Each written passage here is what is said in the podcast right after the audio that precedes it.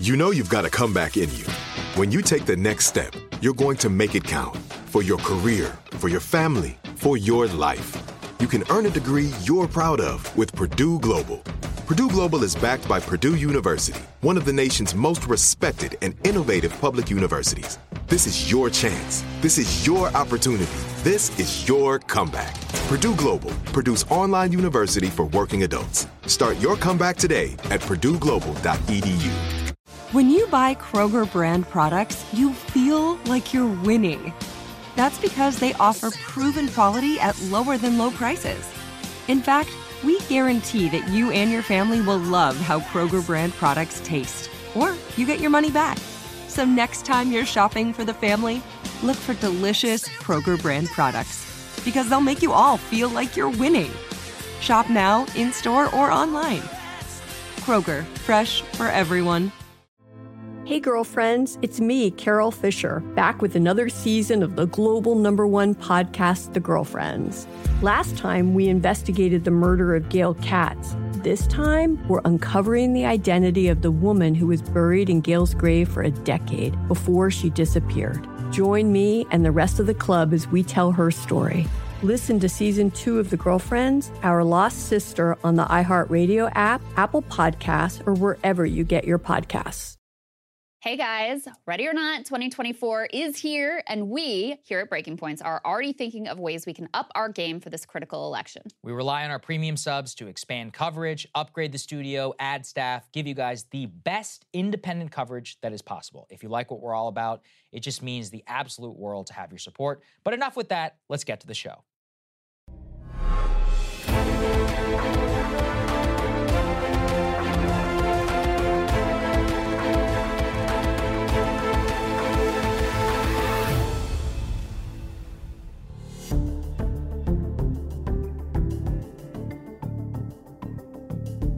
All right, welcome to Counterpoints, everybody. I'm Ryan Grim here with Emily Jashinsky. We had a big show today. Israeli President uh, Isaac Herzog is coming to Capitol Hill today.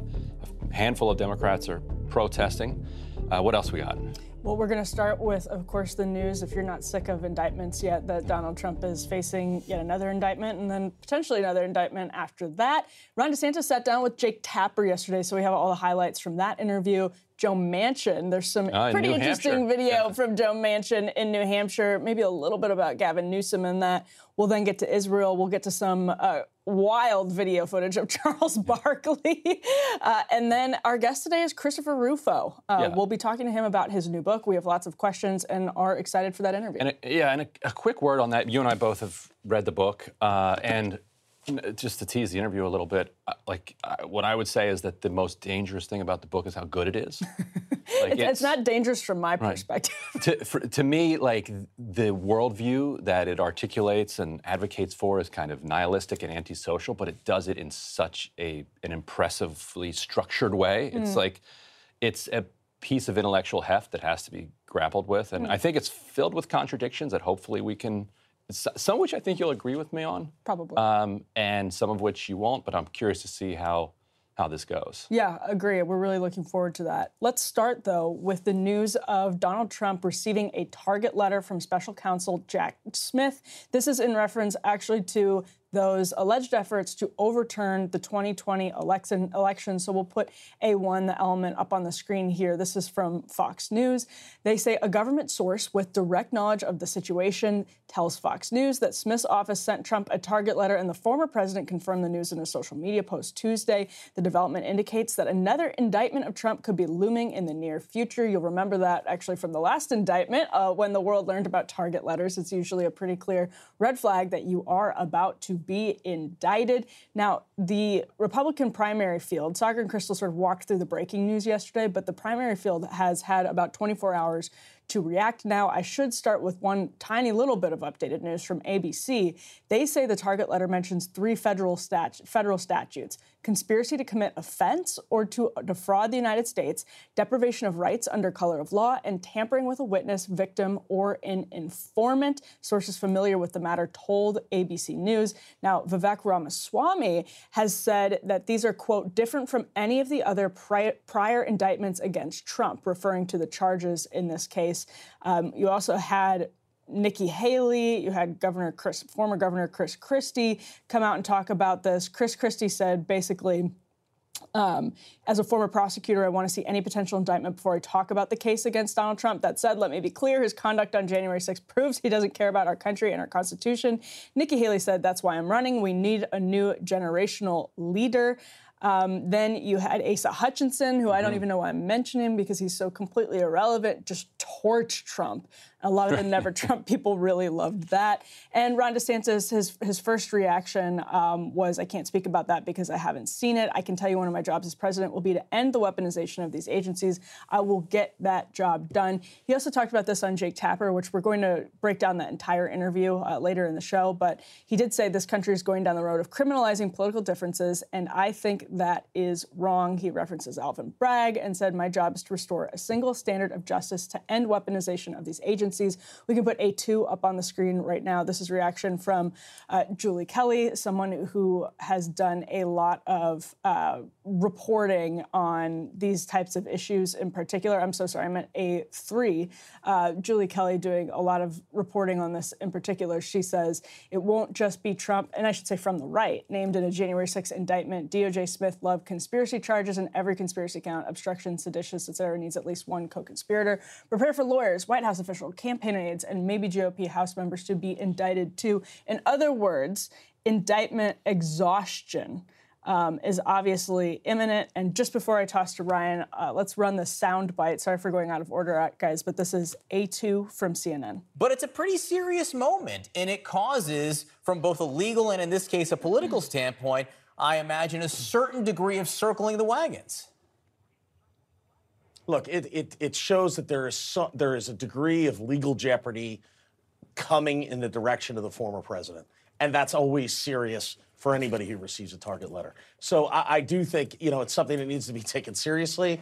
Uh, perhaps an indictment is on its way. We saw in the last case that that, that preceded an indictment. I, I think we're likely to see the same thing here. He's probably not going to go in and testify, and then it's you know then we're back to okay, this case perhaps going to be be heard in the in the D.C. district, and who's the judge that gets assigned, and we're kind of off to all the questions that we had on the first round. So that's Jim Schultz, somebody who was mm-hmm. actually a lawyer in the Trump White House. So, Ryan, what do you make um, of that reaction? Obviously, it's not entirely different from what a Chris Christie or, or maybe an Asa right. Hutchinson would immediately make of the situation, uh, but also from the broader field uh, as they digest yeah. the news publicly. I, I, think Ramaswamy is wrong on his analysis so far. It, if the ABC News reporting is correct, that mm-hmm. those are the three charges that he's going to face. I think that you can say that colloquially that that amounts to insurrection, and therefore you could argue the 14th Amendment, or which which amendment is it? The 14th Amendment that that triggers uh, that bans you from running for president, you know, or in federal office if you've been involved in insurrection. The insurrection they they meant specifically was the Civil War, although the law doesn't uh, limit it to that. But I don't see how those three charges would get past a Republican Supreme Court. Mm. In other words, they're not going to stop. They're not going to stop him from running. Right. They're not going to take him off the ballots. Right. And if he won, I just do not see the Supreme Court coming in and saying you can't take office. Like mm. so, so I don't think we're at that place yet. But like you said, it is. This is another uh, indictment uh, thrown thrown on the pile, and I think it is ammunition for my earlier argument that, in particular, the New York case was a big mistake for Democrats mm-hmm. because it looks so trivial. Mm-hmm. Some the paperwork around a payoff for Stormy Daniels compared to trying to overthrow an election, right? Allegedly, violently through an insurrection. Like that is the that is broadly the charge under which these three uh, uh, allegations fall. Uh, so you you present a scenario where it looks like they're coming after him on just everything that they can find when something like you know what lots of politicians pay hush money. Lots of politicians don't try to overthrow the elections that they lost. Mm-hmm. And so I do wish that they had focused their energy on that particular case. But we still have the documents case coming, as Trump calls it, documents hoax. That's, that's still waiting in the wings. Uh, the Georgia elections uh, indictment may still be coming too from the uh, state attorney general there. Soon, probably. And the Michigan attorney general uh, I wonder if this is. Do we have? Do we have this here? I wonder yeah. if this was a coincidence or if this just, uh, if or if this is related to these charges. So, 16 Michigan residents, uh, several of them very high profile, you know, party apparatchiks in Michigan, signed certificates saying that they were the duly elected electors from Michigan. They were going to. Tr- they tried to give that to Ron Johnson. Uh, they uh, they mailed it to the Senate. They they were trying to get it to Pence, so that they would do basically what happened in 1872, where there were multiple electors sent. In from- even. Uh, did oh yeah they well that no that was the DNC. Well, it was a similar situation where you had people in the cases of sort of like actively litigating where the state's electors were going Right. to go, uh, throw kind of cast their lot for the one person, um, and then that's sort of again like it, the the fake electors thing is actually that it's it's a not an entirely misleading term, but misleading in the respect that it's not like they were trying to commit fraud or anything. They were openly trying a legal strategy, basically. Right. So where they're getting hit is signing a paper that says that. Now I feel bad for one woman, and if she can prove it, uh, I think she should get off. she said she thought she was signing a sign-in sheet. Oh no! Now, if that's nonsense and that they can prove that she's just coming up with BS, then I didn't see throw that. the book at her. But yeah, one of the women like, "Look, I was just at the meeting. Everybody was signing it. I signed. I'm, he- I'm here. Mm-hmm. If if there's a time next to her signature, then I think she has to be found not guilty. I guilty." checked in at 7:35. Yes, yeah. it says seven, why does it say 735 here? It's when you became a duly elected elector.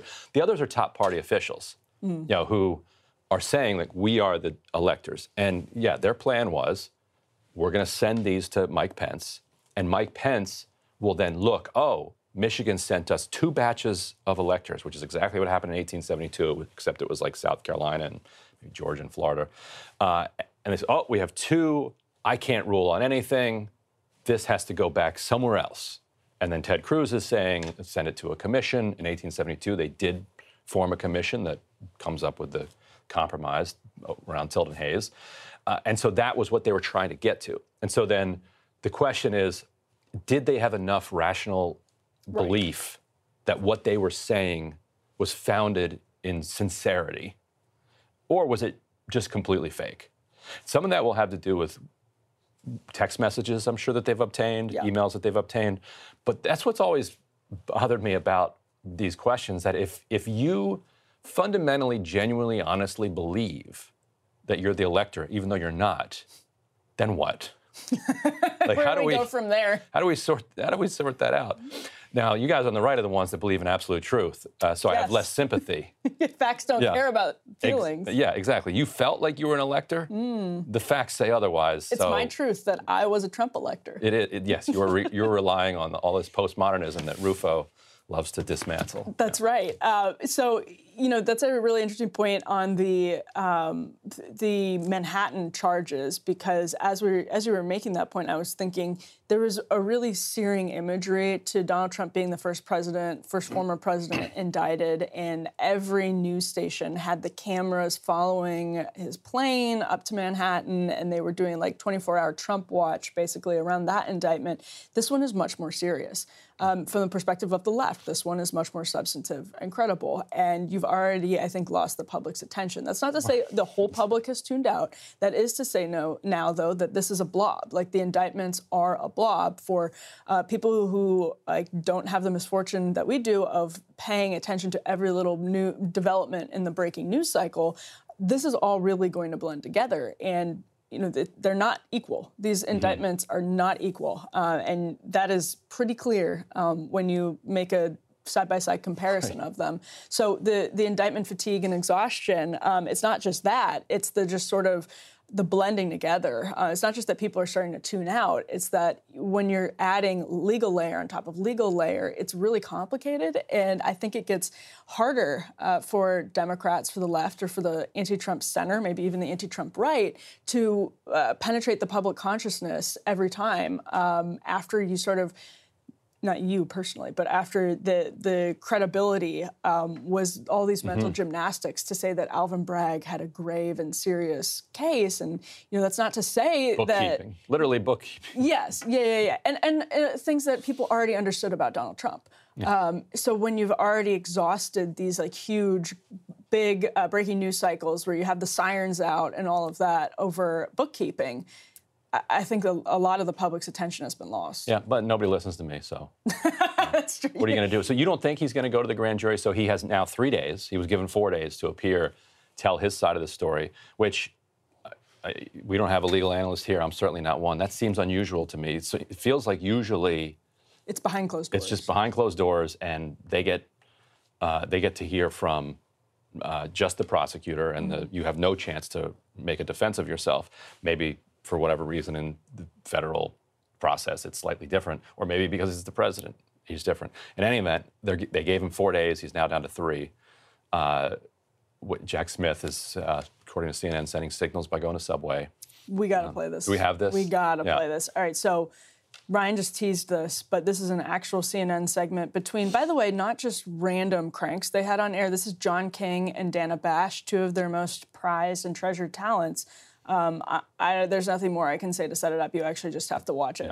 Jack Smith is tight lipped. He was spotted today by CNN going to Subway for lunch, picking up a sandwich, leaving, and not saying a word. So, no comment from the special counsel's office on whether they plan to indict Donald Trump and when that is potentially going to happen for the second time for a federal case. Remember when the classified documents target letter, when Trump announced that, there was a lot of commentary.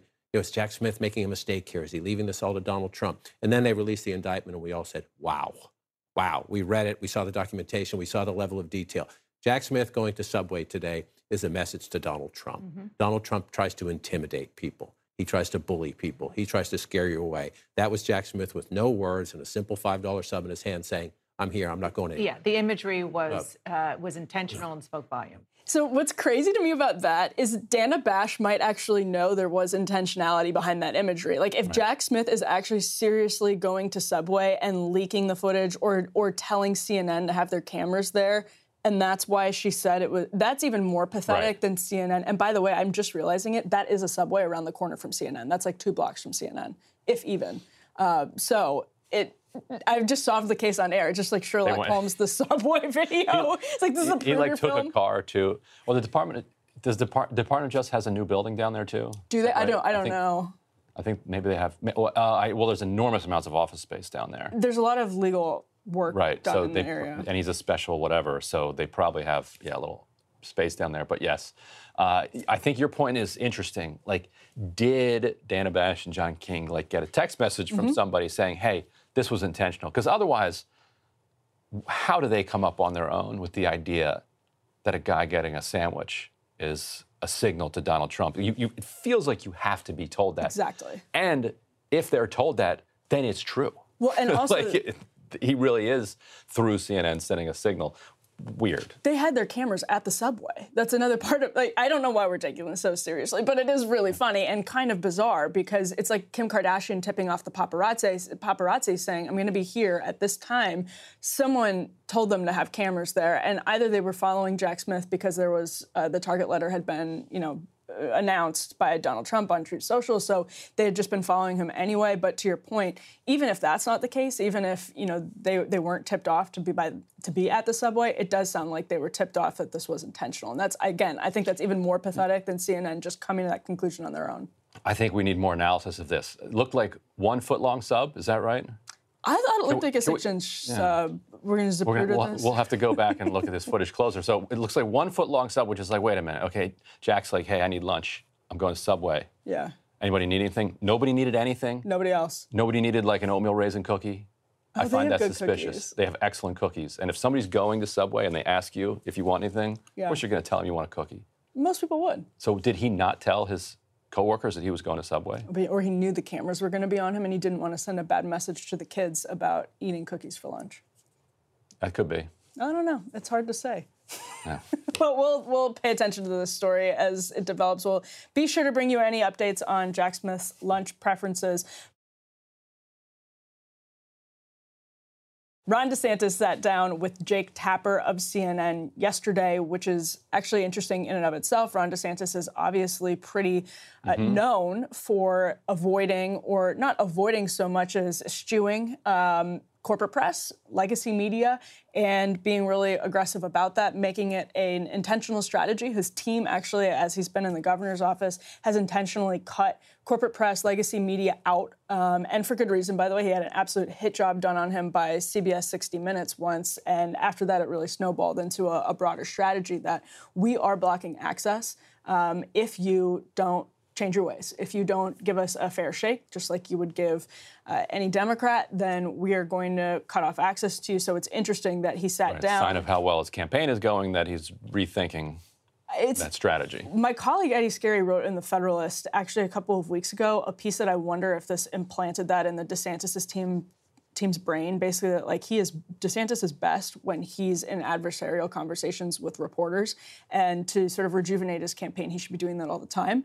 And so here he is on CNN. Let's roll uh, a few clips here, a few highlights. He obviously reacted to the Donald Trump news. Um, and so he, he also reacted to news about or questions about his campaign, the state of his campaign, his poll numbers. So let's and wokeness, and then Ukraine. Uh, but let's start, and we'll just we'll run through some of these highlights. Here's the first clip. Some of your supporters are disappointed that your campaign has yet to catch fire the way they would want in terms of polling. Uh, one Republican pollster, one who is sympathetic to you, I was asking her about your campaign, and she said she thought the issue was you bumped up at the beginning because voters, Republican voters, saw you as a more electable conservative like Trump, like you, Trump without the baggage. But then they say, as you go further and further to the right on some of these divisive social issues that could alienate moderates, suburban moms, et cetera, Republican voters see you as less and less electable. Uh, what do you say to that analysis? Well, I don't think it's true. I mean, the, the proof is in the pudding. I mean, I took a state that had been a one point state and we won it by 20 percentage points, 1.5 million votes. Uh, our bread and butter were people like suburban moms. So that's him being questioned on the state of his campaign. Let's roll the next clip. The biggest issues were the number two issue women and racial or ethnic minorities are discriminated against in the Army. Wokeness is listed here, but it's only, it's only number nine. Um, so that would suggest that wokeness is not as big. Well, but I think there's an issue about, like, not everyone really knows what wokeness is. I mean, I've defined it, but a lot of people who rail against wokeness can't even define it. And so I think it's a sense of, you know, this is not something that's that's holding true to the core martial values that make the military unique. Uh, and I can tell you, the veterans, you don't have to look far and wide. Go to a VFW hall, go to an American Legion. Uh, there's huge amount of concern about the direction uh, that the military is going with. One more before we start breaking these down. Uh, this is DeSantis responding to the Jack Smith target letter to Donald Trump, actually, just probably hours after that news broke. If Jack Smith has evidence of criminality, should Donald Trump be held accountable? So here's the problem. Uh, this country is going down the road of criminalizing political differences. And I think that's wrong. Alvin Bragg stretched a statute in, in Manhattan to be able to try to target Donald Trump. Most people, even people on the left, acknowledge if that wasn't Trump, that case would not have likely been brought uh, against a normal civilian. So, Ryan, actually, we do have Chris Rufo on later in the show, and I think we'll probably have some questions for him about how he's had conversations with Ron DeSantis about wokeness, defining wokeness, and then uh, once you define it, sort of targeting with targeting it with policies. But what did you make of DeSantis's uh, back and forth with Tapper on those questions? First of all, a guy who had a viral and extremely damaging story about eating pudding with his fingers should never say the proof is in the pudding. You were very fixated on food today, Don't go, yeah, don't don't go anywhere near pudding. And, then- and then he talks about bread and butter. right? Like the, the the knock on him has been some of these viral videos. Does he eat that with his fingers too? The butter. See, now you've got me thinking about that. Maybe, like if, if, if he's if, if he's hungry and he's stuck in a two-hour meeting and all all that's in front of him is butter, or he's on a private plane, I don't know what he's going to do. Never go full Klobuchar. But I do think it is an important question because as effective as uh, Rufo has been at making you know his kind of culture war critique to be the thing that we're all wrapped up in and, and uh, obsessed with, so the guy, the candidate who adopted it has flamed out, and Republicans who have adopted it generally, yeah, have have not seen dividends in the way that uh, you you would hope if you're a partisan Republican. You know, the Democrats increased their numbers in the Senate. Uh, they they lost their, their their numbers in the House by much less than they thought they were going to be. So why? And I thought Jake Tapper, channeling that uh, that female GOP pollster, put it well. That DeSantis was Trump without the baggage and electable Trump. He then went far right in his both his style and, and his policy, which is leading people to think, oh, well, maybe he's not electable, so let's go with the more fun guy. But mm-hmm. if, like, if it's a if it's a long shot anyway. And the problem with electability arguments is that some of it is vibes, some of it is numbers and polls. Yeah. And he's just not polling as well against Biden as Trump is. Mm. And people can see those numbers. Right.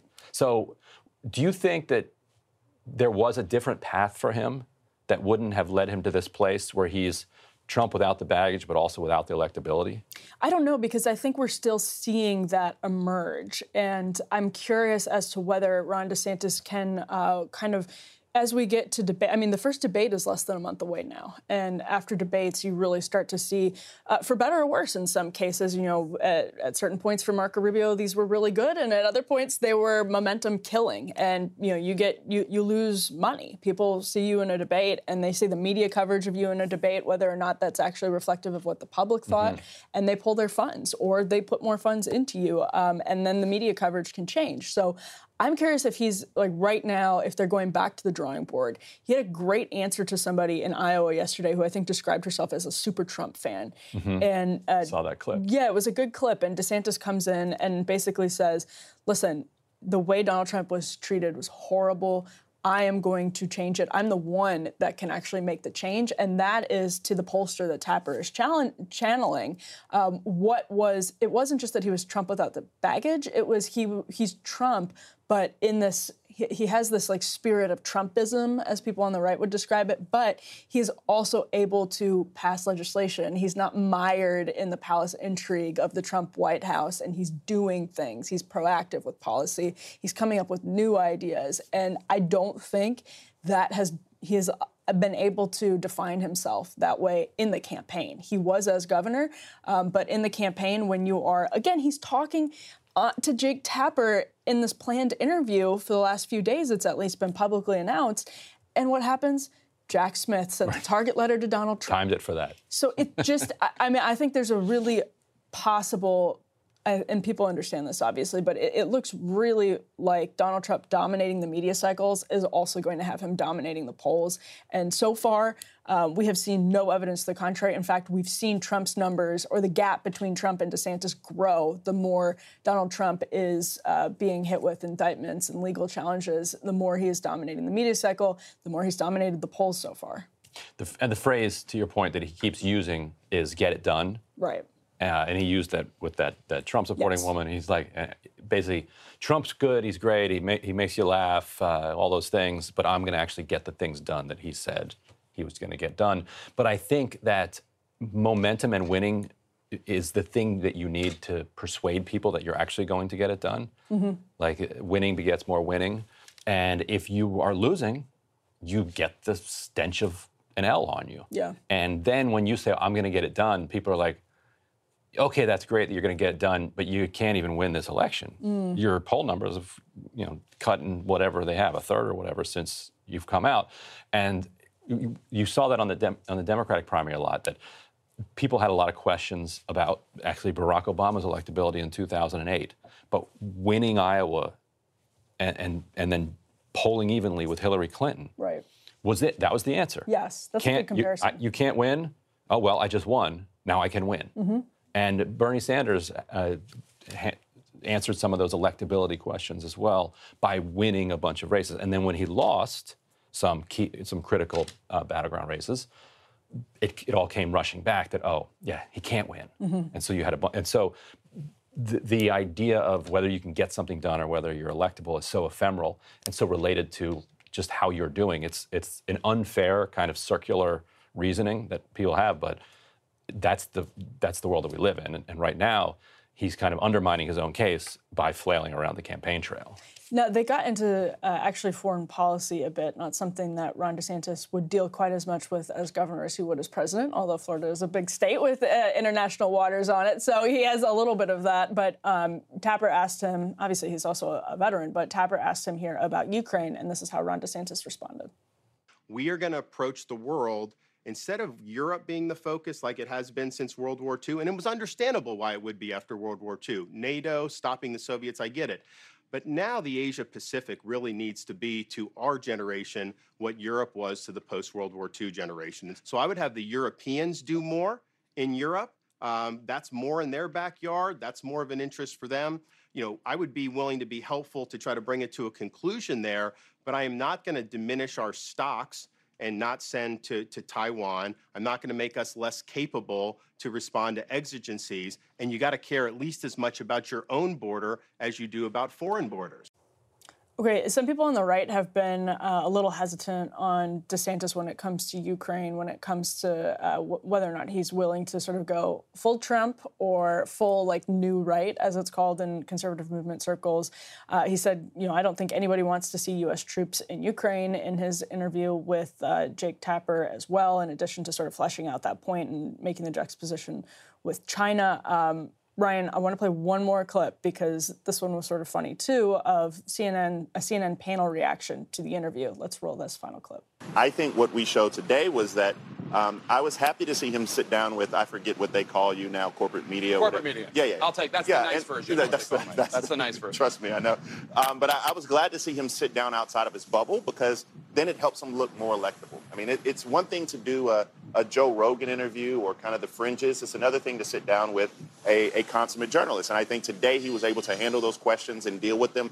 And although I don't, I don't believe in his policies per se, but he actually looked decently presidential today. Yeah. I'm not sure it was a reset because everything is I'm anti woke, anti woke. Today he just inserted in the military. But at least today he started to give the vibe. Uh, there's still a, a Scott Jennings thing. It's This a vibe primary. vibes. It's a This is vibe primary. He started to give the vibe that he could be president of the United States. Novel observation there from CNN. It's a vibe primary. There you go. What did you make of that? You're kind of stealing my bit there. But I do like the idea that they think that appearing on CNN makes Yeah. you seem like a presidential candidate. Appearing on breaking points and counterpoints, that's what makes a president. Yeah, I mean, is it does it make you look electable to talk to the twenty thousand remaining people watching CNN in the middle of the day? I mean, I, I get their point. Like, if he is, if the problem that he's having is he's seen as too fringe uh, because he's like half the things he says regular people don't understand. Well, he launched with Elon. that he's too online, he's, he's and too on Twitter in particular, then getting off of that and seeming like a more normal person, uh, eating pudding with a spoon rather than your fingers. Like these, these are things that you can do as a politician to make yourself appear more palatable Yeah. to a to a general electorate, I guess. You've lo- he's lost the Ryan Grim Yeah. vote. I can tell just I because can't. of the pudding. That was I when can't. you were was- like, I was done. You, don't say gay. Uh, you- that bill, stop woke. That bill. uh, You were still thinking about Right. supporting DeSantis, but when he ate the pudding with his fingers, that's when you said Yeah. absolutely not. Check, please. I'm out. I'm out. Can't do this.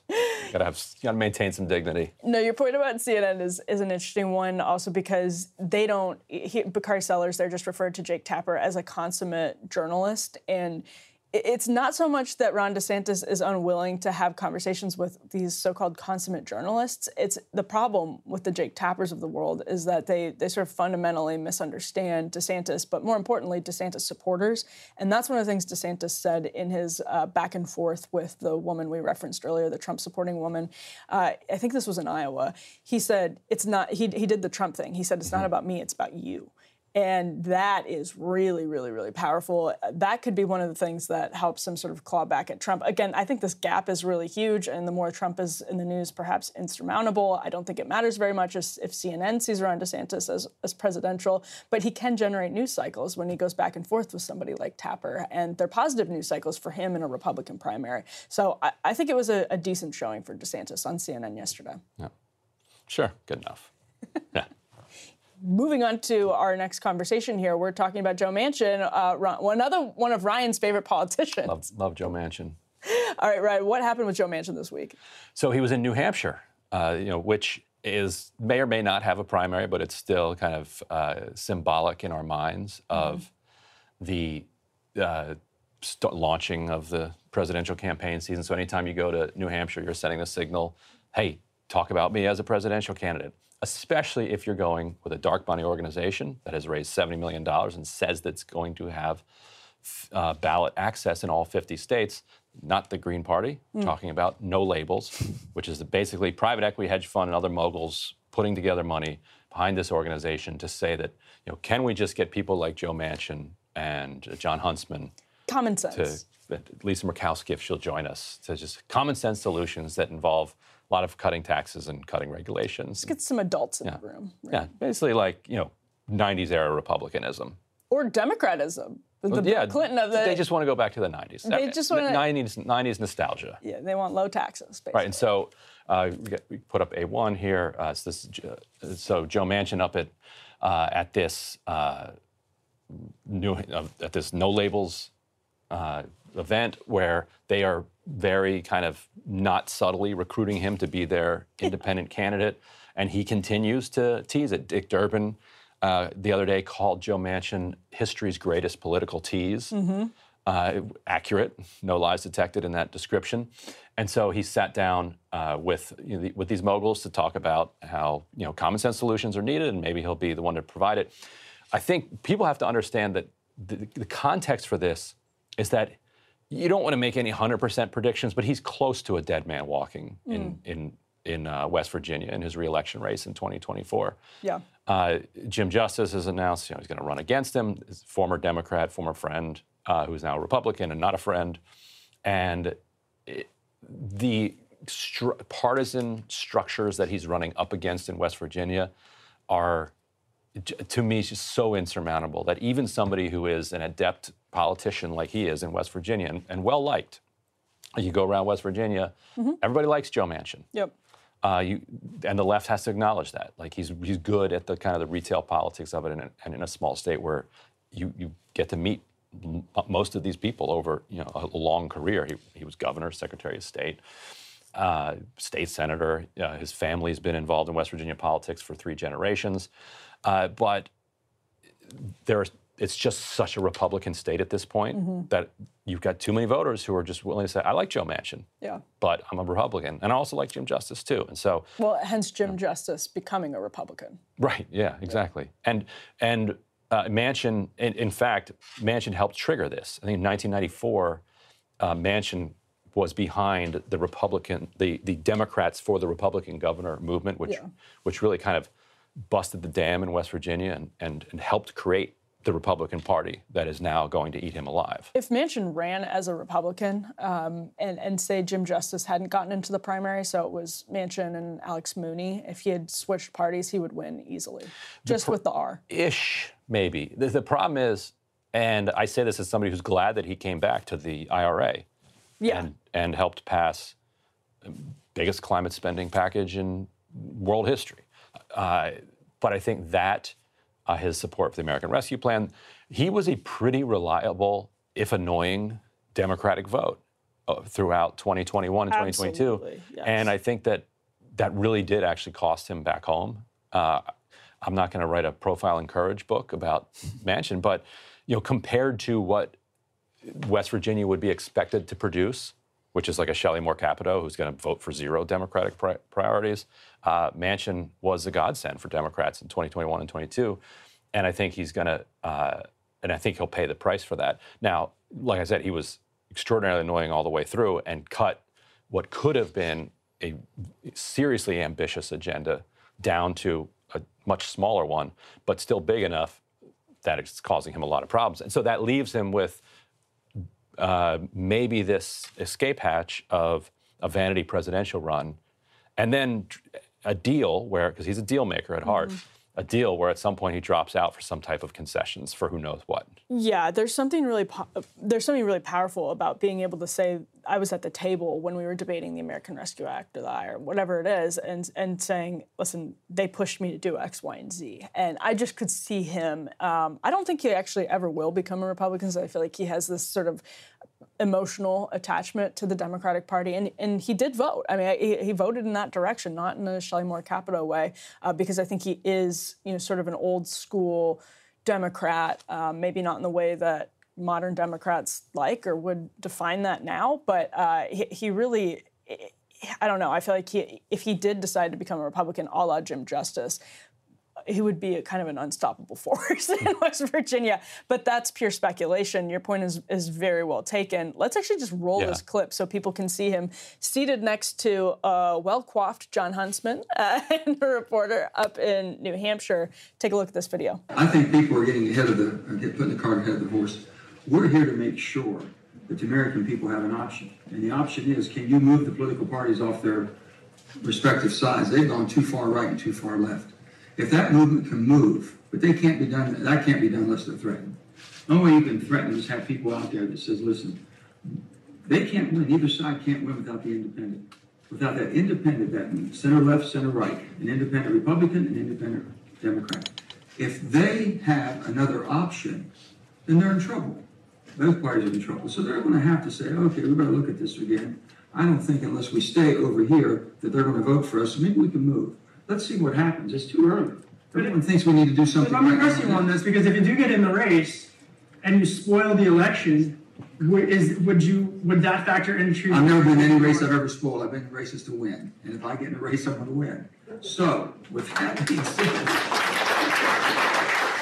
Oh, he was ready for that one. He also told Kaitlan Collins um, that he, I, he he says, "I haven't made any decision, nor will I make a decision until the end of the year." And this goes along with C three. Uh, if you were wondering. You know, when are they going to talk about Gavin Newsom, the most formidable man uh, in the Democratic primary, potentially? Here you have Democratic st- uh, strategist Doug Schoen saying uh, in an Orange County Register uh, op ed that Gavin Newsom wants to run for president. This wasn't sort of a spilling of any tea, it was more just reading the tea leaves, looking at what's out there and saying, this is a guy, and I'm sure. Uh, Doug Schoen knows a little bit of inside stuff too, and uh, I think it's probably pretty clear. Writing is on the wall for a lot of people that Gavin Newsom wants to run. So I think the question, when you look at you know both those stories side by side, two very powerful Democrats in their own states, seems to me almost that they're running out the clock and that there's an idea of whether Joe Biden, something happens to Joe Mhm. Biden, um, that they are positioned in case something goes wrong medically for Joe Biden, um, in case there's a surprise decision one day that he doesn't run because of his age, because of his health. And now they're in a position where they can jump in. And I think Manchin may be using the third party excuse to do that. Or uh, should we be taking the Manchin third party spoiler threat very seriously? I don't think so because I think, like I was saying earlier, he's such a deal maker Mm. that you could buy him out of that for whatever kind of concession he, he wants if it looks like uh, he's going to get seven or eight percent or something like that and throw the election to Trump.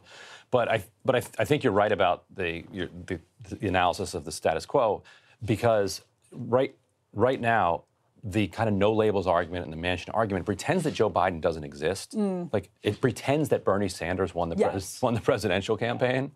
It's like the parties are in control by the, the far left and the far right. It's like what, I'm pretty sure that Joe Biden is president right now, and Joe Biden is not the far left. He's just the definition of a boring centrist. Like that's who Joe Biden is. Although so- he's governed a little differently. he has. I, I'm. I'm glad that he has kind of been dragged a little bit to the left, but he's still Joe Biden, and he's still. And he, he still always codes as a centrist. Yes. Either way to voters. to yeah. voters. And so the idea that uh, somebody's going to look at Joe Biden and Joe Manchin and see much daylight between the two of them is is a fantasy. Mhm. There they also do this the, this thing that he did in that clip where they say, uh, you know, 60% of the country is is independents. Yes. Like, okay, yeah, that's true. Half those are registered as independents, but are always partisan voters with either Democrats or Republicans. Like another 40% of those are to the left of the Democrats or to the right of the Republicans. Mhm. So they're not like centrists sitting around waiting for Huntsman and Manchin to team up. You're left with like maybe 10% of those independents who are remotely gettable. And those people don't want to vote for a spoiler in general. Mhm. Or they, they'd probably just rather sit it out than vote for a spoiler. Right. And so you'd have to have like some health scare, and then maybe Kamala is like the Democratic nominee or something, and then maybe there's some type of an opening or something. But yeah, it's. I don't even think with Gavin Newsom uh, that you have uh, a space for somebody on the kind of center right or center center like a Manchin. No, yeah, I agree with that completely. I, and I, I think you know Newsom has sold himself in California. Interestingly, I don't think he flies outside of California. I do think he's charismatic, but I think outside of California, he just gets absolutely torched, even in a Democratic primary. Uh, but he certainly would be able to have a lot of money, and he would be able to get a lot of media. So it's not an insane idea that Gavin Newsom could position himself in a primary. I think the entire no label shtick, I'm sure we agree on this, is just so cynical. It's weaponizing this uh, American fatigue with the political system in a way that just advantages the political system. It's all about uh, exploiting Americans' exhaustion with corruption for the sake of uh, strengthening the ability to stay corrupt, uh, to, to like fortify the corrupt system. Um, and, and you can see that yeah. by the people who flock to no labels. Um, in fact, like that's the most obvious thing in the world. It's just low taxes and open borders. Like it's on the, the center left and the center right. You bring both of them st- both of them together, and it's the worst of both worlds. And I think the one thing that populists have in common with centrists is like, why can't we just compromise? Why can't we just sit down at the table and do something for people? Uh, the problem is that centrists aren't actually serious. What they want is to sit down at the table and do something that benefits them. Right. Uh, their version of compromise is let's help the industry uh, or you know let's help the political class. And they do it under the veil which is really powerful of compromise. But typically when people start talking about compromise in washington d.c you should get really right. nervous. Right. Yeah. Everybody loves the idea of compromise. It's good. Yeah. we learn in kindergarten. They should be doing right. stuff. But the, exactly they're exploiting that. So daniel boguslaw for the intercept went up to cover this event in new hampshire if we could put up this last element. So good. this uh, so uh, no labels board uh, board member told uh, boguslaw that if Martin Luther King were around today, he'd be supporting a Manchin centrist run. A no, he would be a, basically a, no, a, member of No Labels. He wrote, uh, no, uh, the board member said, Dr. King was a centrist. If he were alive today, he would be a member of the No Labels Party. Uh, Boguslaw then pointed out to him, hey, don't you remember that whole thing where he said the biggest obstacle to progress is white moderates? Mm-hmm.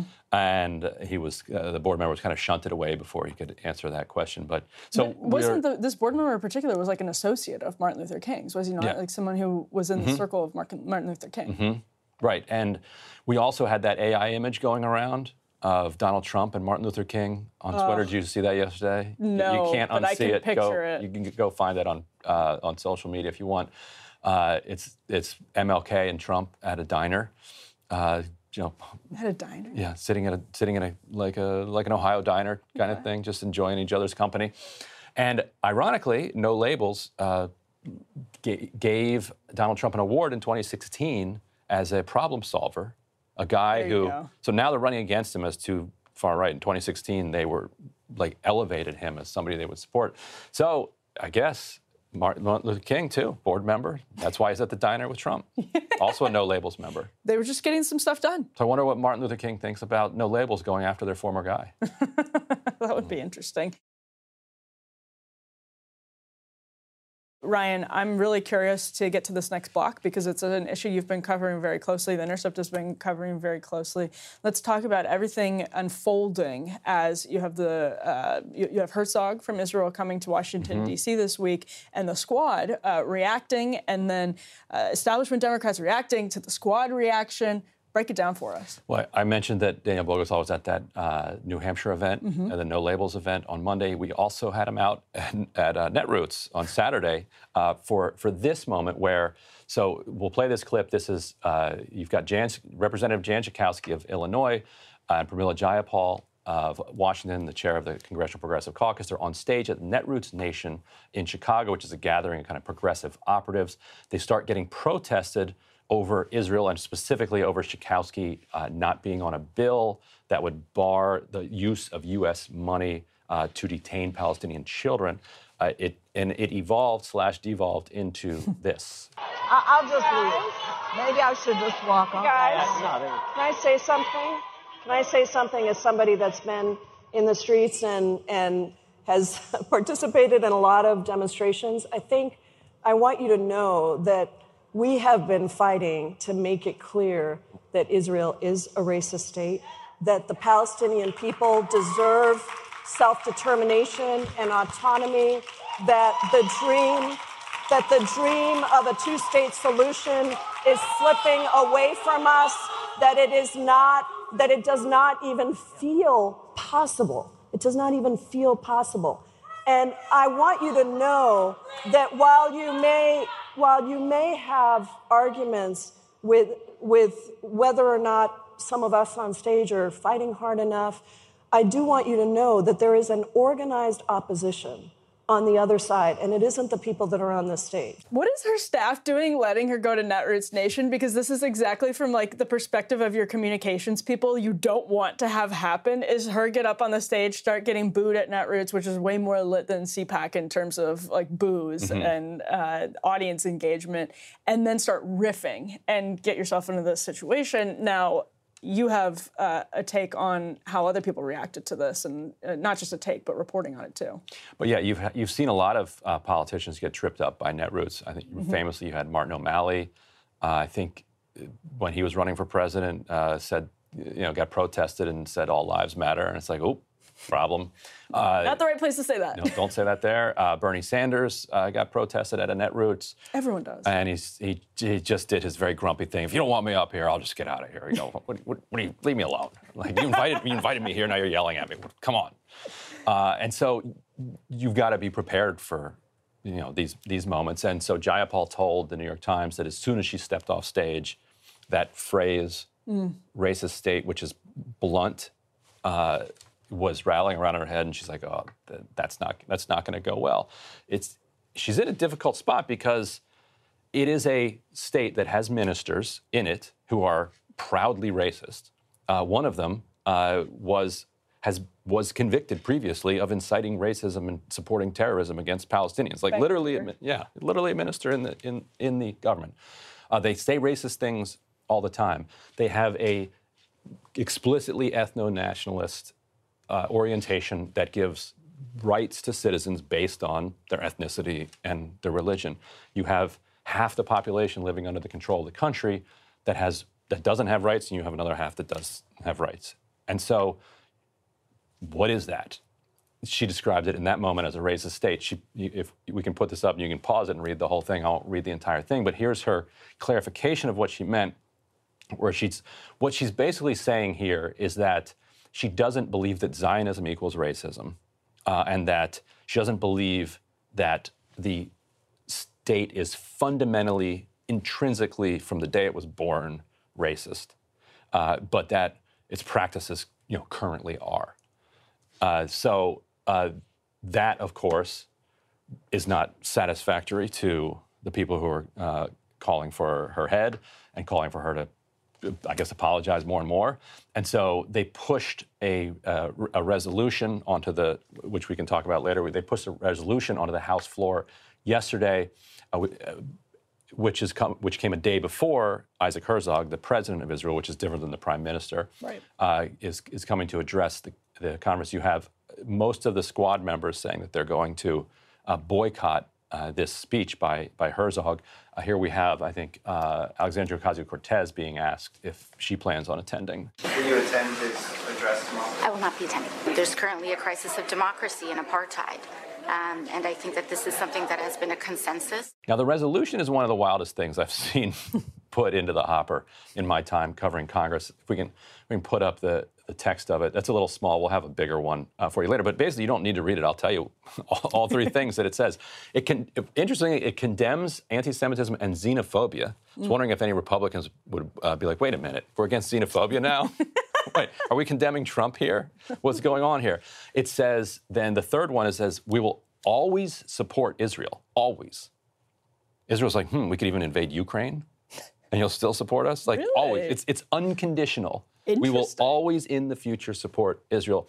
And then it says Israel is not a racist or apartheid state. Now you know why they put racist in there, because that's the word that Jayapal used.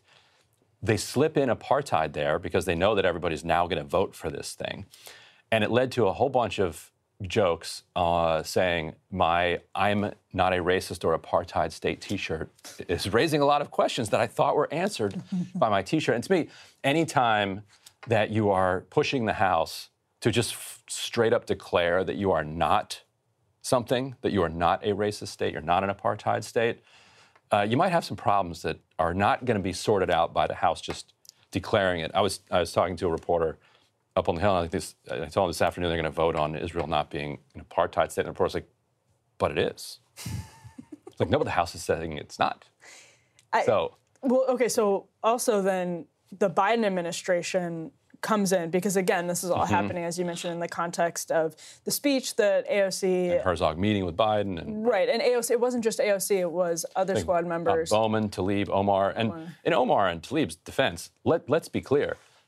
Israel does not allow Omar or Tlaib into the country. Yes. Uh, They're members of Congress elected by 700,000 Americans each, and they're not allowed to go into the country. So Israel has no right to complain if they don't feel like showing up for that speech. So uh, we obviously disagree on this issue, and we've we've had this conversation many times. I think that where Jayapal actually walks back the racist state statement, as you as you pointed out, that's where her kind of reservations and where she pulls back is really interesting. Because to the point about Omar, for instance, um, when you use the word racist, when you invoke apartheid, uh, as you mentioned, it's sort of the, the rights that are given, taken, et cetera, in Israel are not based on race. They're based on religion. And that is, uh, it has implications, obviously, for uh, ethnicity and race uh, in Israel and in Palestine, obviously. But whether it's baked into the state itself, uh, racial policies, I think objectively, no. And that's where I have a really hard time invoking apartheid. Um, there are Palestinian Arabs that serve in the Israeli parliament. Uh, there are uh, plenty of plenty of people in Israel um, with different backgrounds, uh, racial backgrounds, and I think specifically invoking race, and then Jayapal realizing specifically invoking race and walking it back. I feel like I'm in a weird position of agreeing with Pramila Jayapal at Netroots Nation as she's uh, getting booed, but I actually think it's not so much that I agree with her, it's that I think actually where she walks back is where the meat of that debate is. And it's so rare we start to talk about uh, actually the, the center of the debate or the, the real thing at question. And actually, that's what's happened in this conversation. Yeah, and, there, and there's probably some some elements of it that get lost in translation between American culture and, is, and Israeli culture in the sense that you know race and racism is such an um, has such a specific constructed meaning Yes. in the in the United States. Yes. It's like the absolute worst thing you can say to anybody. You've got Tommy Tuberville being like, "Well, they're white nationalists, but don't you dare call them racist." They're Americans. Like, and, and you, you, in, unless you're in the United States and in that conversation, you hear t- uh, somebody like Tuberville say something like that, and they sound like a completely insane person. What do you mean white nationalism isn't, isn't racism? And it, huh? Where, where, where are you coming up with this? And, but understanding that mindset that, that cordons off that, that one term from everything else, uh, it helps to explain why it's like, whoa, whoa, whoa, whoa, whoa. Uh, because if you're a Palestinian living uh, in, under this occupation, go, going through four checkpoints on, on your way to school, uh, being taunted, you know, having, having dogs nipping at you, the kind of academic debate between whether that you're a victim of racism or you're a victim of some kind of ethno-nationalist bigoted stew that is just producing this toxicity is like that's, that's upstream of racism. that's upstream. It's like whatever it is, it just feels just awful to to live to live under. Uh, and then you throw in the apartheid question. I asked a bunch of members of Congress yesterday on the Hill whether they thought it was an apartheid state, and some of them would say, "Well, look, Amnesty International says it is." Yeah. and they would just try to defer to Amnesty International and, and other human rights groups, including B'Tselem, an Israeli organization that says, yes, this is an apartheid state. Others would say, no, because an apartheid state requires permanent control Yes. over people within its borders. Now, control over some of these areas has, is going on 75 years. Mm-hmm. But as long as they can kind of pretend that there's going to be some two state solution in the future, then this is a temporary occupation rather than an apartheid government.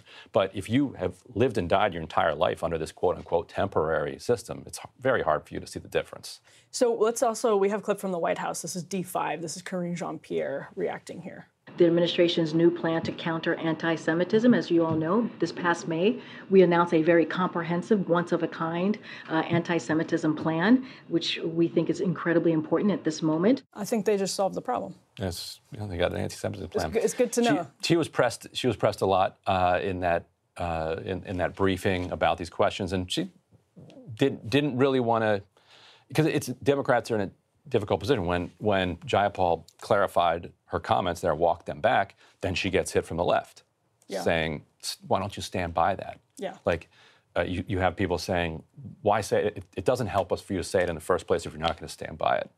Uh, and so, uh, in the same vein, the White House doesn't want to associate itself with that specific comment, but they also don't want to condemn her too hard because then, uh, then they get hit for, you know, being weak on it. Right. And so, uh, it- and the idea that the House of Representatives is taking time out of its day for this three-part resolution is just so perfect. in the White House as well. And the White House is getting peppered about it. Yeah. So we also have this tear sheet from The Intercept. Um, you, you've had an article here about Pervez Agwan. Um, really, really interesting Yes. article about a, a bit of a case study here. This is fascinating. Yeah. So if you've been following our coverage, you know that in the 2022 cycle, AIPAC and its allied super PAC, or allied organization, uh, Democratic Majority for Israel, they spent collectively close to $50 million in Democratic primaries, uh, telling voters that these candidates were bad and not mentioning Israel Palestine, just focus grouping whatever they could about Donna Edwards. They spent $7 million against Donna Edwards in Prince George's County, Maryland, uh, basically saying that she was bad at constituent service, like never once talking about um, the, act, the actual issue at hand, which is their differences on the question of uh, Israel Palestine. And so as a result, you had a, a, a lot of consultants advising their candidates keep your head down on this issue and also other progressive issues because Green New, supporting the Green New Deal and Medicare for All was becoming a proxy for AIPAC and DMFI for also being supportive of Palestinian rights. So not only would they back away from supporting Palestinian rights, they would also back away from issues that they thought might get them in the crosshairs of AIPAC and DMFI because that amount of money in a primary is is almost insurmountable. Mhm. When you're like Donna Edwards was up by 30 points or so before they came in with six years, uh, six or seven million dollars, and knocked her out of that race. Summer Lee, they came in the last three weeks and dropped millions. Um, she got a million from outside, from like Justice Democrats and Working Families Party, and she resp- she was able to respond, and she, and she didn't ha- she wasn't on record in any way uh, that could be kind of used against her in, in these attack ads. And so she survived, but only by like 4,000 points. If they had another two weeks, maybe they end up beating even Summer Lee, uh, who voted against this resolution, by the way. So now you have an interesting development where this candidate um, in Houston running against a pretty standard kind of center right uh, New Dem, AIPAC endorsed Lizzie Fletcher in Houston, elected in 2018. It almost seems to be baiting AIPAC and DMFI to get into the race Mm. because the district was redrawn by Republicans in Texas, and it's now about 75% non-white with a significant Muslim population. A lot of Pac- Houston has a big Pakistani population in particular, but also other Muslim American populations, and so he's just straight up saying, you know, Jayapal is getting attacked unfairly, uh, and that you know he supports restricting aid to Israel, and that he, he basically ticks off every box that would get the attention of AIPAC uh, and DMFI. And my sense is that he feels like this is a chance, chance to test the, the question of if you actually run toward this issue rather than not mentioning it. Like most of the candidates would just try to try to not mention it. Like, Yeah. You know what? Make this an issue. Yep. My opponent is being funded by outside money organized by AIPAC. That's not that's that's bad for democracy. That's bad for this district. I'm the anti-AIPAC candidate, and in a low turnout primary, if you can get people who that matters to to turn out, uh, maybe he can win. He's raised three hundred thousand dollars, so he's a credible candidate. So this, it'll, it'll be a real test case of of whether or not you can actually run this way. Now, it's only the question is what kind of population do you need for that to work? So this is you know 75%, like I said, non-white. So the, that that narrows the, the places where you can kind of run this strategy. But Houston and its suburbs is definitely potentially one of them. Absolutely, absolutely. And it's testing a political strategy that has a lot bigger implications. It's funny because we talk about this a lot on the right, especially when it comes to abortion, another one of those issues where every sort of establishment politician, like the equivalent of a Jayapal, feels like they're always between a rock and a hard place. You say one thing, you upset the base. You say another thing. It's just it's a, it's a nightmare for them, especially when you throw in their donors uh, and their fundraisers, et cetera. But uh, there's this example of Ronald Reagan uh, at an early CPAC. I want to say this is a CPAC phrase from from maybe even the first CPAC. He talks about bold colors, not pale pastels. And especially on the left, a lot of people remember Ronald Reagan as being this sort of arch conservative, but he was a revolutionary. He completely remade the Republican Party. He was the tip of the spear of the remaking of the conservative, uh, of creating the conservative movement, ushering it into the Republican Party at least. And he uh, really firmly believed that your best political strategy is actually, in a lot of cases, the moral political strategy of just saying, here's what I believe, here's what I think it's a problem, and confronting things head on. Uh, so the abortion parallel to me really stood out when you were talking about. I think this hit my inbox last night from your sub, mm-hmm. your Substack. That just stood out to me because um, I actually think it's, it's something a lot of, especially centrist politicians, uh, forget because they constantly have donors chirping in their he- their ear. A lot of times, voters just want to believe and trust that you're being honest with them and that they kind of know what you're going to do, and then they can make up their own judgment. Yeah. Um, and it, that's not even like hackneyed. That really like people want to know that they can like generally understand where you're coming from. And if you can pull that off it's not easy if you're a politician because you want to lie about who's funding you and what you actually believe because you want to win. Uh, but sometimes e- even your most cynical attempt is not even your politically ad- advantageous attempt.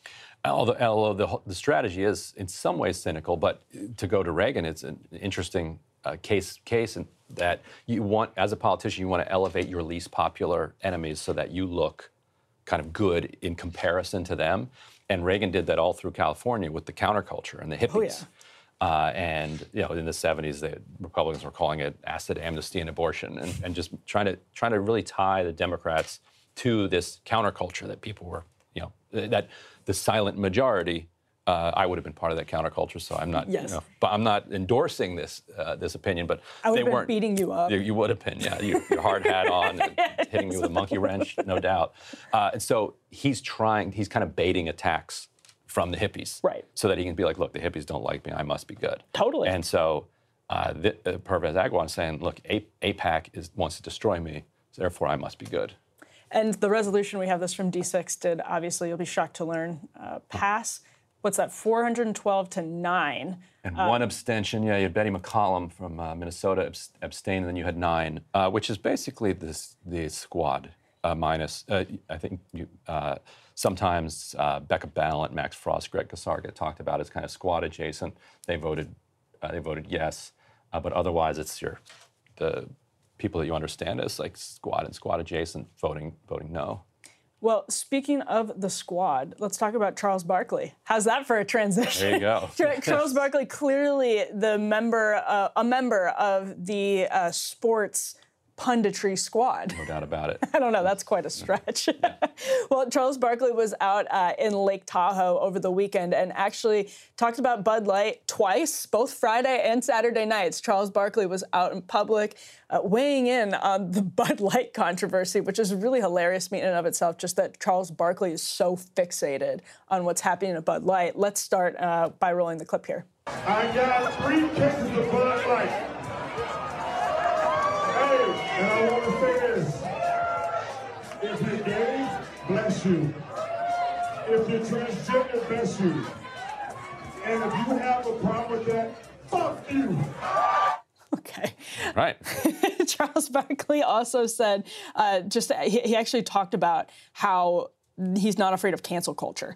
And I think what set a lot of people off is that he said, all you rednecks or a-holes who don't want to drink Bud Light, F y'all, hey, y'all can't cancel me. I ain't worried about getting canceled because let me tell you something, if y'all fire me and give me all that money, I'm going to be playing golf every effing day. as I last said, if you're gay, as I said last night, if you're gay, God bless you. If you're trans, God bless you. If you have a problem with them, F you. Um, obviously, the Dylan Mulvaney controversy, which has then turned into a boycott of Bud Light, that has, at least in the short term, absolutely affected their bottom line and their business. It has ignited a conversation over ESG because there's uh, this conversation. Why would Bud Light uh, send the influencer can or influencer kit to Dylan, Dylan Mulvaney, even though it was only like one or two beers, whatever was sent to Dylan Mulvaney, obviously a major trans influencer? Why would they do that? Why would they want to upset their customers? Then you have the Bud Light executive saying that their brand is too fratty and they're trying to get away from that. Why would they do that? A lot of people were saying, well, it's for the ESG score. It's because they don't mind having a dip in business in the short run so long as they can uh, seduce investors to put their money in Bud Light uh, based on getting a better score on the ESG like list, um, which is th- those scores actually do really matter. But the, um, so the, the, the, conspiracy theory would be that they would deliberately tank their stock by half so that they can get more investment in, in the company. It's like, like that, that doesn't that doesn't make any sense. Probably that they didn't anticipate. Um, that would be that much of a hit. I'm sure they did not. Yeah. And that you have people who are operating without the knowledge of you know the people really really high up you have marketing executives who are so thoroughly steeped in you know their, their sort of ideology that they see all of this as being a, a benefit for business and not to mention sort of a moral imperative um, and so that's why bud light uh, as soon as this happened got rid of the woman. Uh, I believe she was first suspended and then canceled. Yeah, canceled. Yeah, canceled the woman uh, who went right, who went viral. Right is out canceling everybody. but uh, Barkley's point about you know th- I think it's actually really interesting that he started by saying if you're gay, bless you, and then if you're trans, bless you, because uh, this is a country that even among uh, the like Bud Light drinking demographic, there is high support for gay marriage and for like homosexuality in general. That happened over a really quick period of time. Uh, support really built. It's specifically the Dylan Mulvaney thing. Uh, like Bud Light has been doing Pride stuff for years. It was specifically Mulvaney in 2023 that set this off.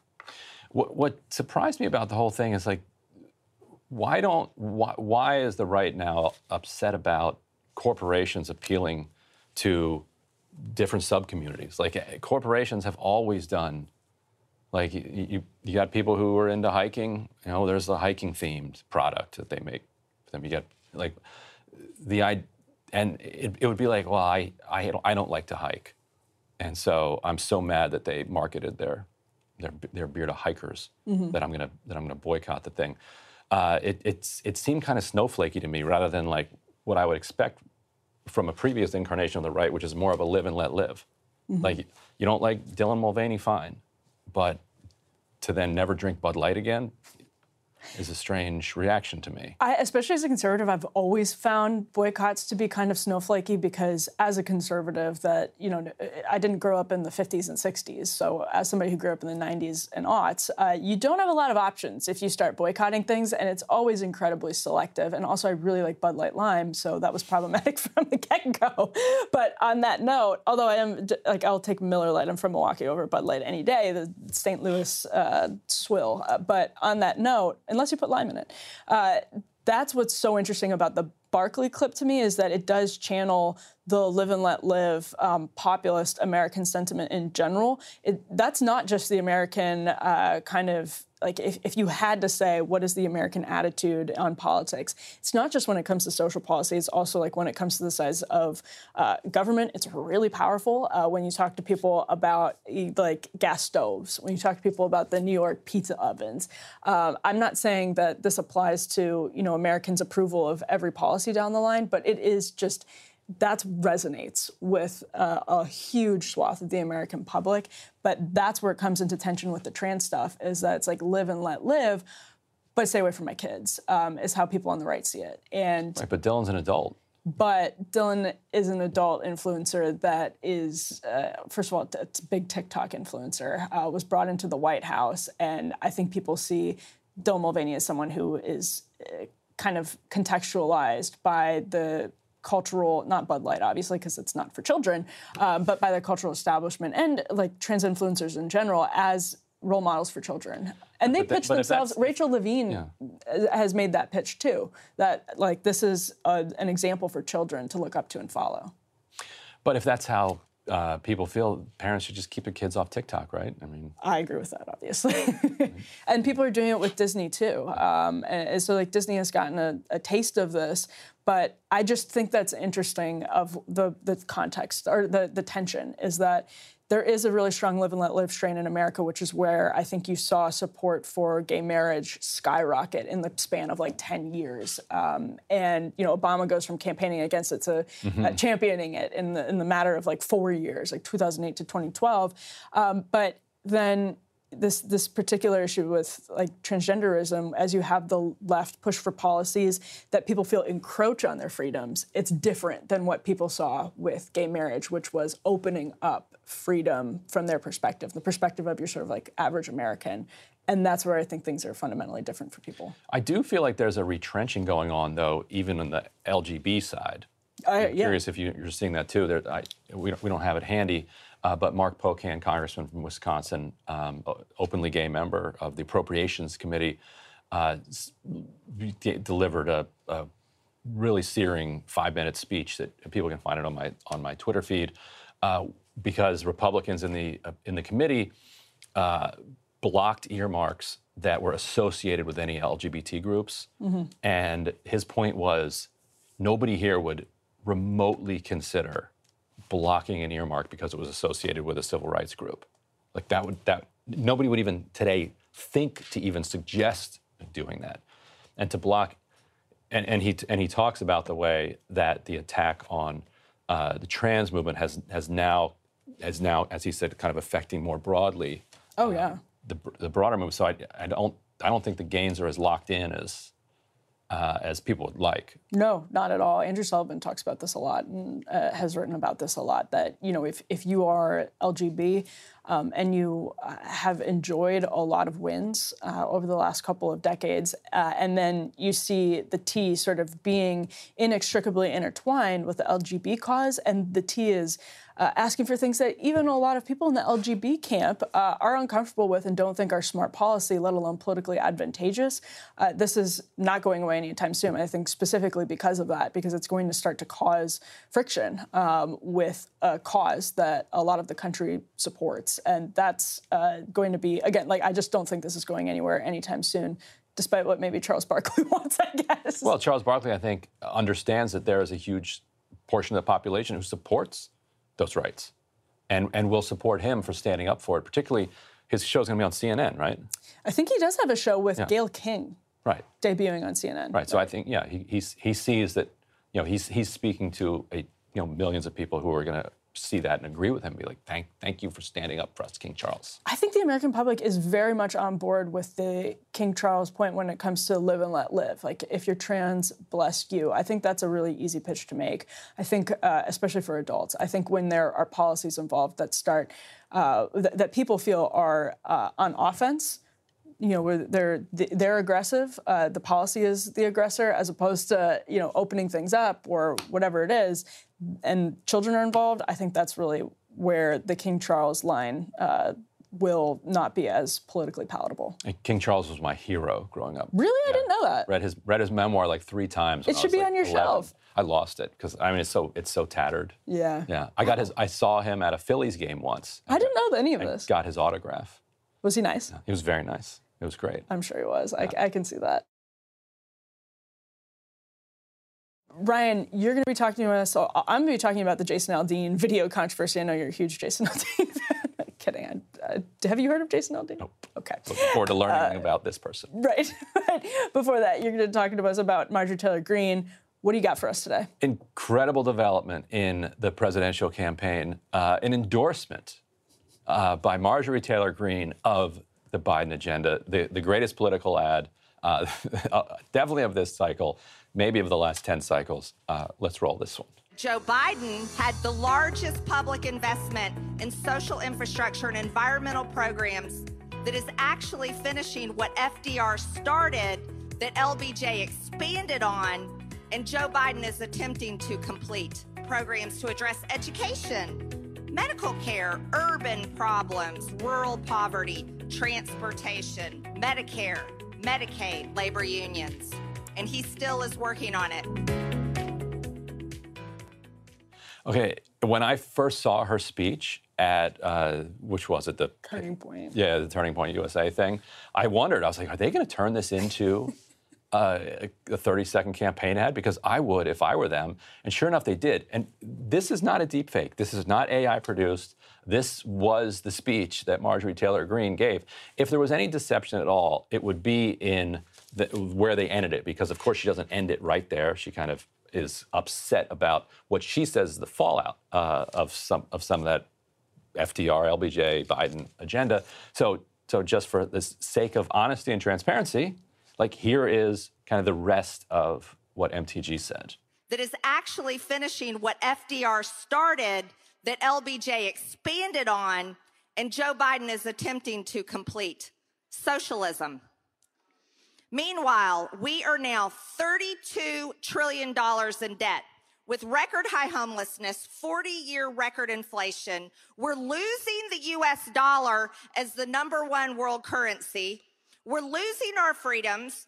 Our government is one big fat bloated machine, and it's killing the American dream. So, a bunch of technocratic stuff about the budget, uh, and it's killing the American dream, and it's socialism.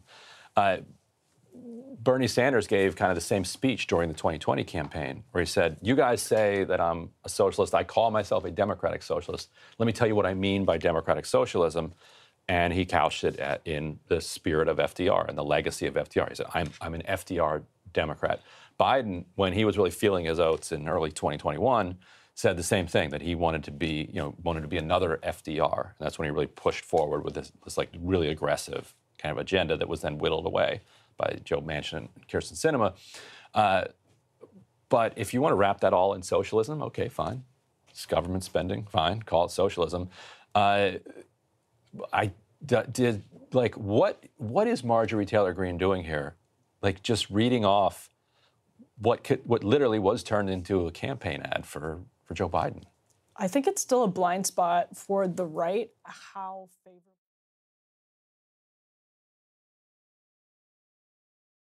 Well, speaking of the developing populist Republican mind, actually, speaking of Georgia, another Georgian, we're going to talk about Jason Aldean, uh, who Ryan said he is excited to learn about who this person is.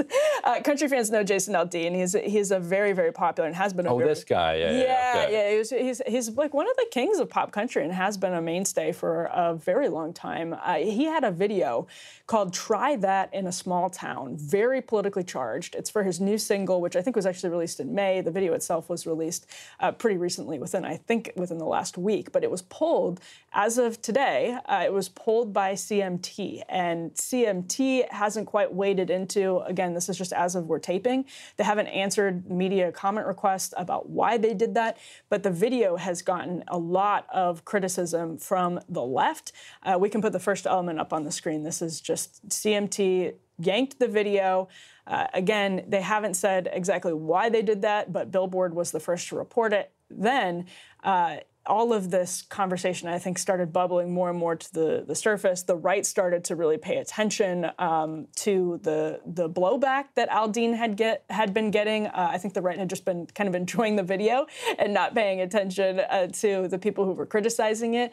Just so you can get a little taste of what that video is like. Here's a sh- very short clip. Pull a gun on the owner of a liquor store.